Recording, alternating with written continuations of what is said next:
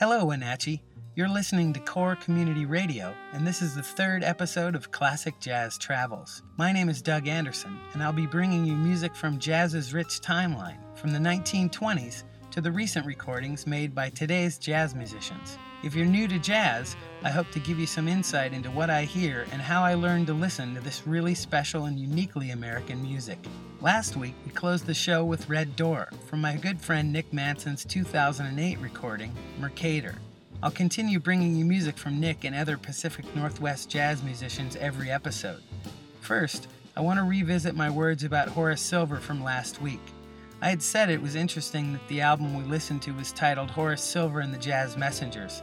After the fact, and this may be an invitation to those of you who have easy access to liner notes, I discovered that Horace and Art Blakey played a lot, and Horace may have even coined the phrase jazz messengers, which Art Blakey used for most of his career. The Horace Silver composition we heard last week was titled Doodlin'. This week, let's hear another version of Doodlin', this time with the great jazz vocalist Mark Murphy. From his 1962 album Rah, here's his take on the Horace Silver tune Doodlin'. Using the phone booth, making a few calls, doodling weird things, using the booth walls. I got me a big date, waiting for my chick, putting her face on so she can look slick. I enjoy procrastinating cause I'm busy while I'm waiting, doodling away.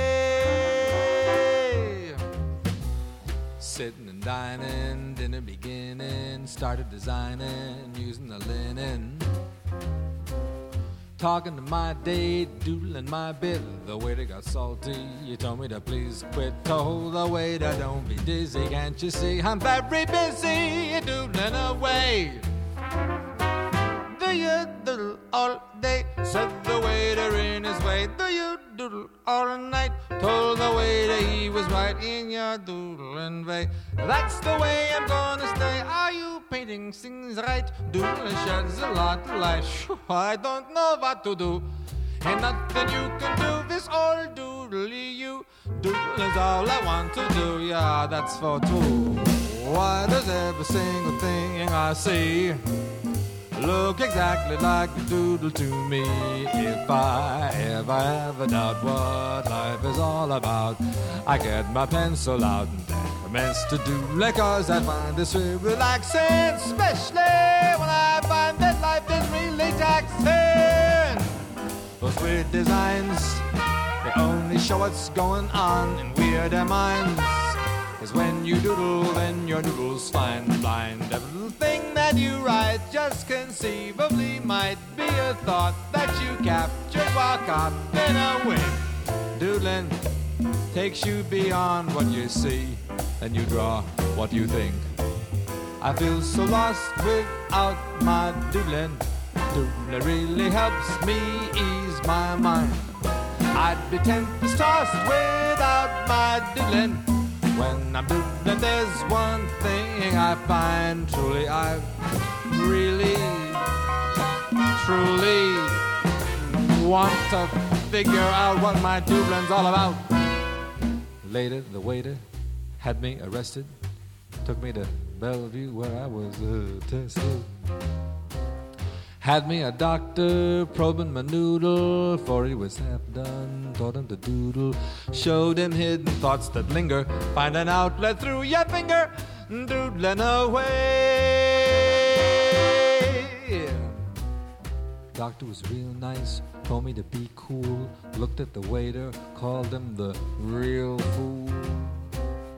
Looked at my baby, told me he dug her, got me to doodling so he could bug her when he put his arms around her. Quite to his surprise, he found her doodling away, doodling away,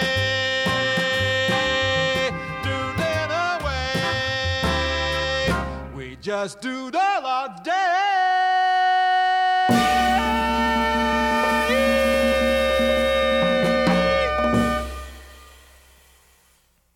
That was Mark Murphy with the Horace Silver composition Doodlin'. Mark was joined by Blue Mitchell and Clark Terry on trumpets, Wynton Kelly on piano, Art Davis on bass, and the great Jimmy Cobb on drums. One night following 9 11, I approached him at the club. You see, I was nearly killed that day from falling debris and told him that listening to his songs helped me escape the flashbacks and nightmares. While greeting the audience for the next set, he thanked me for my story. Music's medicine, folks. So here's more vocal medicine for you, this time from a magical woman I warned you about last week, Abbey Lincoln. Here she is from her 1959 Riverside Records release, Abbey is Blue. This is Softly as in a Morning Sunrise. Softly as in a morning sunrise, the light of love comes stealing into a newborn day.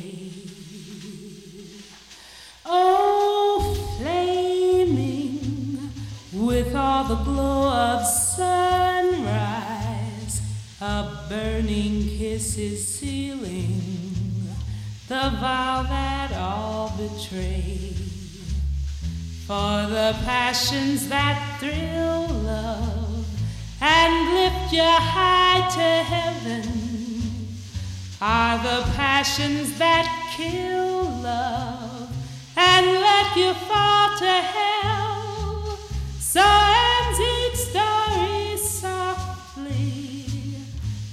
In a morning sunrise, the light that gave you glory will take it all away.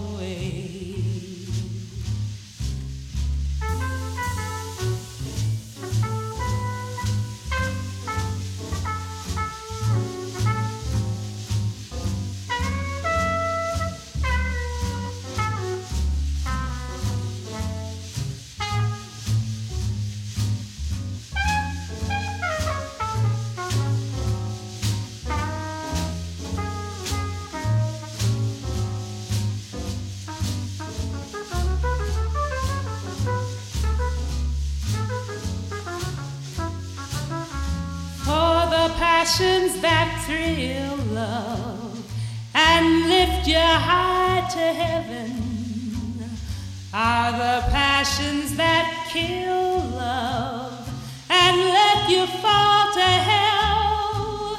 So ends each story softly, as in a morning sunrise. The light that gave you glory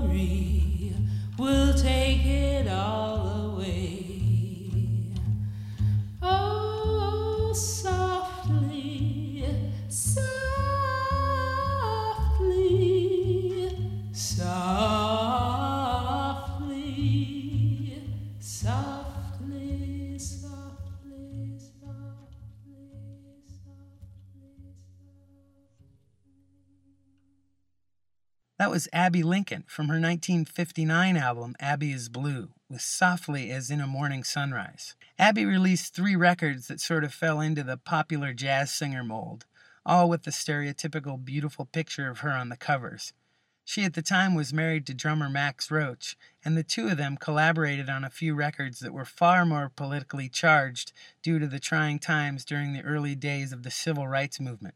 We'll explore some of that music during later episodes, and we'll also spin backward to earlier jazz singers. But right now, let's slide back to the 30s again, because I want you to hear one of the early saxophonists that kind of broke trail for a lot of tenor players.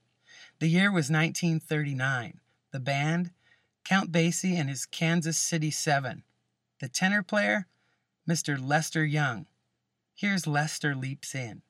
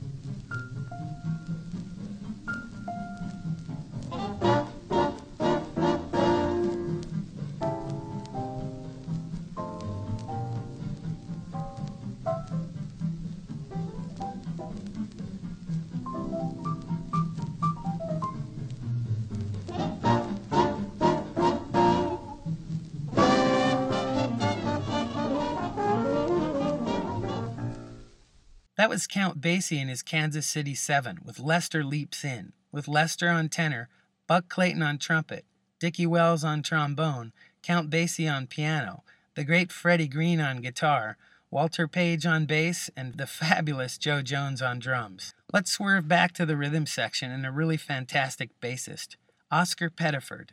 Oscar played in the early days with saxophonist Charlie Barnet and also toured with the great Coleman Hawkins.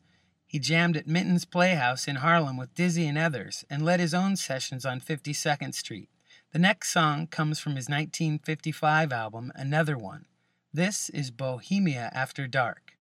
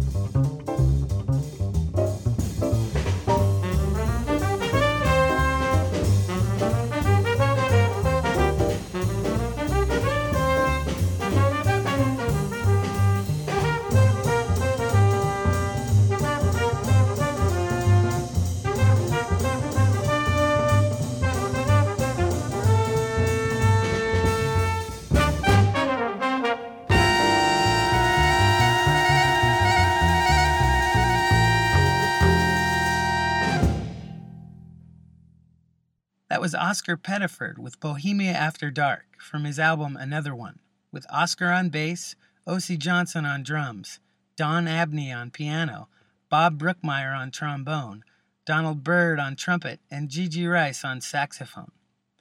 Let's back up to June of 1955 and listen to the same Oscar Pettiford composition, which also titled Kenny Clarke's Savoy Records release. Here's the great Kenny Clarke with Bohemia After Dark. Was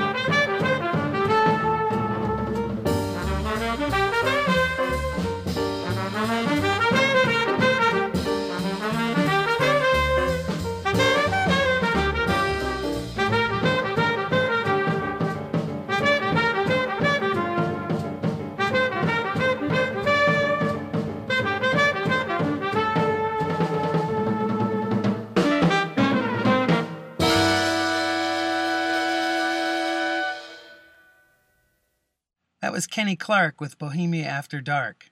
You know, I'm partial to Oscar's version since I really enjoy him playing the melody at the top of the song, though it's incredible to hear Kenny's version and really neat to hear Cannonball's playing, which we're going to stick with now. But I'm also going to reintroduce tenor player John Coltrane. These sessions are really great to hear because both Train and Cannonball blow amazing solos, but to me, come at them from completely different places. Listen to both now, and perhaps you'll begin to hear the differences in the melodic and rhythmic phrasing in the solos. Both are frighteningly good. Both men push the saxophone to new places. This next song is from the album Cannonball and Coltrane and was released in 1959. Here's Grand Central.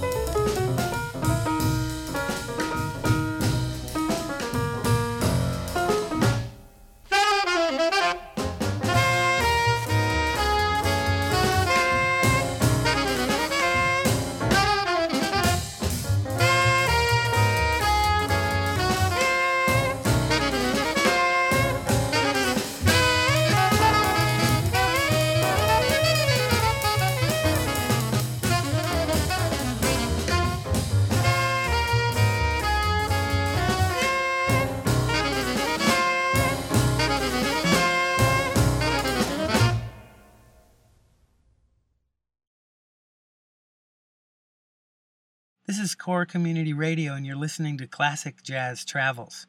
That was Cannonball Adderley and Grand Central from his 1959 album, Cannonball and Coltrane. Were you able to figure out who was whom? Cannonball was on alto and Train was on tenor. If you got that far, what did you think about the difference in phrasing, rhythmic and melodic choices, and tone? John is my favorite tenor player, but to me, you can't let the two gentlemen compete. They're completely different animals, and the fact that we've got so many recordings of them playing together is really special. Well, let's slide towards the piano bench for this next song. Pianist Herbie Hancock performed with the Chicago Symphony at age 11, had a steady gig with trumpet player Donald Byrd before getting his own contract with Blue Note Records, and also spent several years holding down the piano chair in Miles Davis's band. He's one of the greats on the timeline and has always progressed, both with his music and his technology. He was an early Fender Rhodes fan and also was quite into synthesizers, which reminds me of his crossover hit Rockit, which I remember getting video airplay on MTV back in the day. This next song is from yet another great album recorded in Englewood Cliffs, New Jersey, in Rudy Van Gelder's studio. This is from his 1965 album. Here's Maiden Voyage.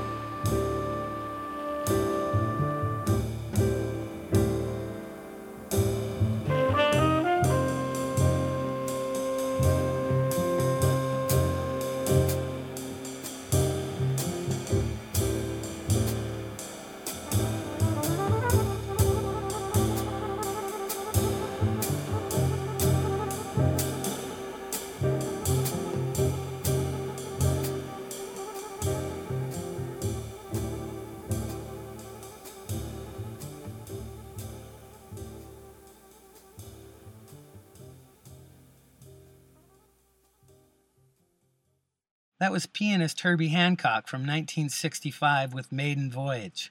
Herbie's joined by Freddie Hubbard on trumpet, George Coleman on tenor saxophone, Ron Carter on bass, and Tony Williams on drums. Interesting finding information on the song structure and discovering a little bit about what they call modal jazz. For those of you without musical training, the way people used to solo was over the song's chord changes.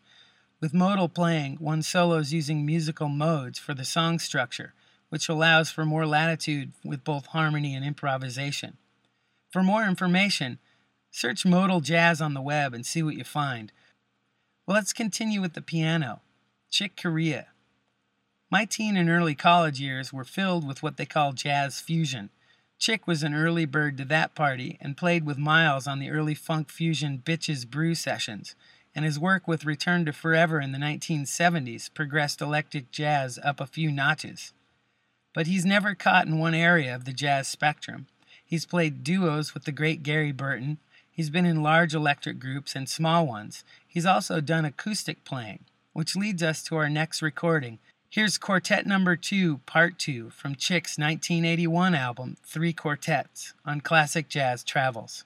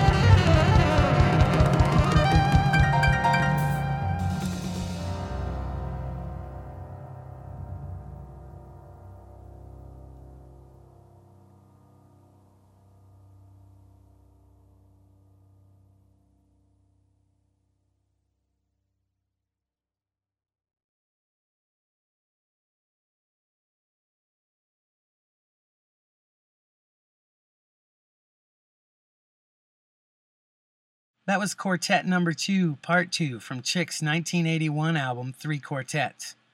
Chick was joined by Eddie Gomez on bass, Steve Gadd on drums, and Michael Brecker on tenor. Part 2 of Quartet Number 2 was dedicated to John Coltrane, and to me, it offers a great energy and a tribute to John's playing.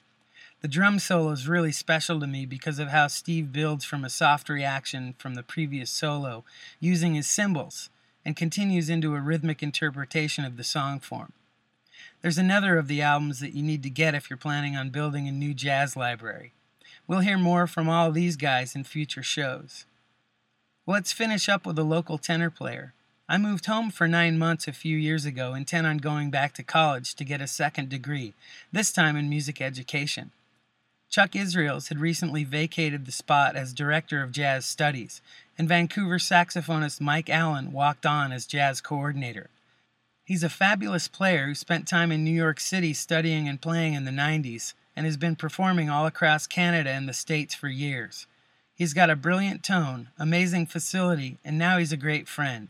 If you get a chance to get northwest to Bellingham or to Vancouver, check out Mike. Here's a tune from his 2012 release, Faculty Jazz Collective. He's joined by Miles Black on piano, Adam Thomas on bass, and one of the best drummers I've ever heard, Bellingham drummer Julian McDonough. This is Move Over Blues. Enjoy, and thanks for listening to Classic Jazz Travels.